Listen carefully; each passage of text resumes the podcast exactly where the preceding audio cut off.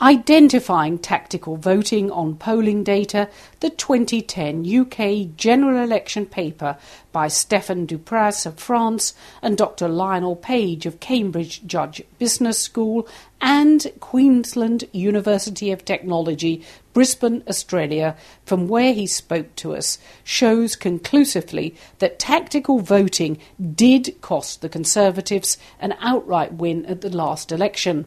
Up to 37 seats were lost because of tactical voting, and Liberal Democrat voters switched to Labour, but paradoxically, their party ended up forming a coalition government with the Conservatives. Well, it is always hard to uh, uh, to say something for certain, but what we what we look for from our estimates is that we estimate that between 20 and, and 37 seats were lost uh, for the Conservatives due to this tactical voting, mainly Liberal Democrats switching in marginals to vote for the Labour. And given that the Conservatives got 207 seats in the election, they, they were only short by 21 seats from the overall majority. And actually, I mean, if you if you look more how um, forming a majority government uh, works, you know that you, you, don't really need 326 seats, uh, 326 seats. You think that Conservatives may have been able to form a government with something like 321 or, so, or 323.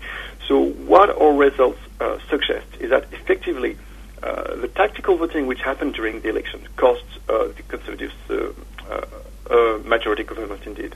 So it, the tactical voting did cost the Conservatives an outright victory, and it was Lib Dem voters switching to Labour. Yes, so this seems a bit paradoxical. That in some sense, Lib Dem, Liberal Democrats voting for, for the Labour uh, costed the majority to the Conservatives. And this led to the first coalition government uh, since the Second World War, but between the, the Lib Dems and the Conservatives. This new research uses different methodology to work out what voters did from previous surveys, such as the British Election Survey, which relies on asking people what they did. In this research, Dr. Page and his colleague analysed the actual results of the 2010 election. They found newspapers got their tactical voting guides wrong, as did the parties themselves, and some trade union guides too, although these were better. Surprisingly, voters themselves, using their own uniform swing analysis, were more accurate. It's well known that uh, tactical voting is significant in, uh, in, um, in British elections. Around between, you know, estimates go between 5 and 9% of people say afterward that they voted tactically. So we do know that there is tactical voting from these surveys. But the problem with surveys is that people uh, first, they may not remember exactly what they did, and you observe that this is a bigger problem when you go, uh, when surveys are, are, asked a long time after the election. But also, people may be unwilling to tell you exactly what they did. Um, in particular, with tactical voting, you have a kind of um, a problem about the social desirability about it. You know, people prefer to say that they have uh, opted for honest vote rather than to say that they switched it for an instrumental vote for another party.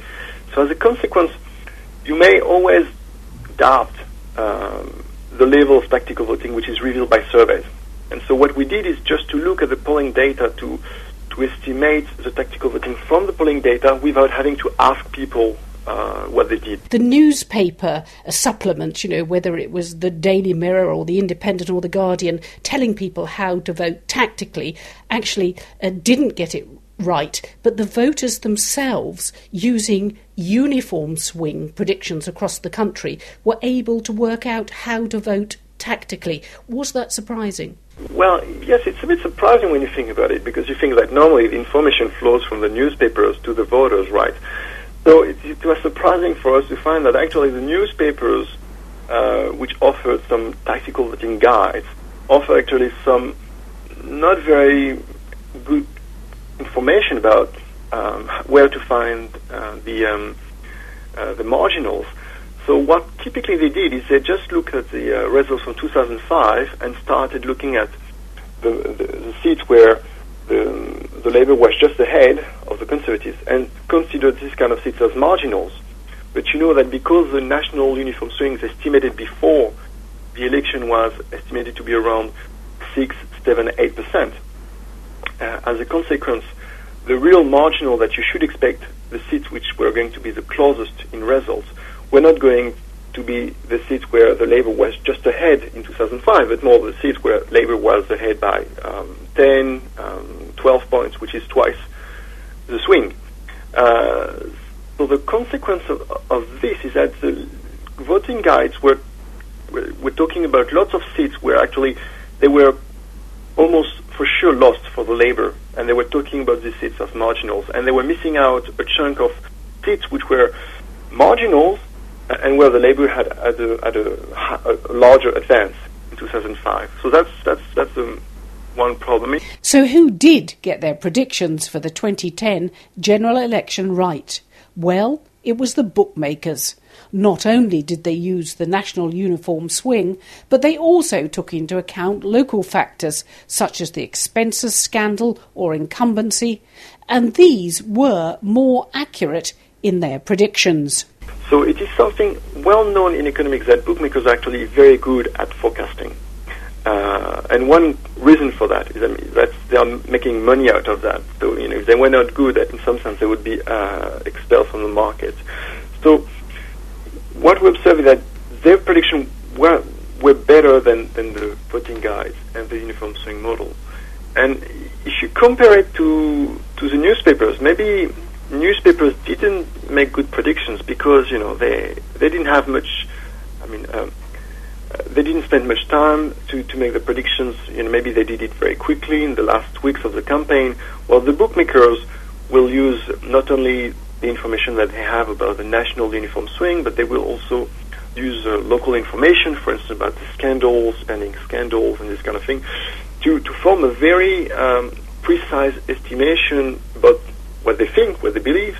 For each seat, the likelihood of each candidate to win is more accurate. Despite many accusations and worries, the political parties did not target their spending well in the marginals. Those glossy leaflets that came through their door may just have given more information to voters and thus enabled them to become more sophisticated to realise that they were in a marginal constituency.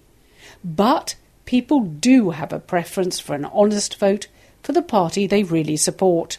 So what we find is that uh, in, in the um, uh, in the long-term campaign, uh, the spending is not very well targeted for marginals, and some you know, a likely reason is that um, seats which are already conservatives, uh, it's easier for them to collect money and, and to spend money uh, than for seats which are under uh, Labour MP. If you look at the the short campaign, you have clearly a peak closer to the um, prediction of the uniform swing. So in this sense, we would expect that uh, spending could affect tactical voting. However, what we observe is that uh, you observe a clear peak of spending from the conservatives in the marginals, but you do not observe any peak at all of the vote of the conservatives where they spent money. So this is somehow puzzling. It seems that parties have clearly identified where was uh, the um, where were the marginals, but the spend, the higher spending, at least from the conservatives, didn't induce more votes. So what we think is that it doesn't mean that the spending doesn't have an effect, but maybe one effect of the spending is that it gives a lot of information to voters to know that it's here that it's a marginal. Uh, you know, if you are a voter in a marginal, then you receive paper from the uh, Labour telling you this city is very important, a paper from the Conservatives telling you this city is very important, and then maybe you realize that actually this is the case.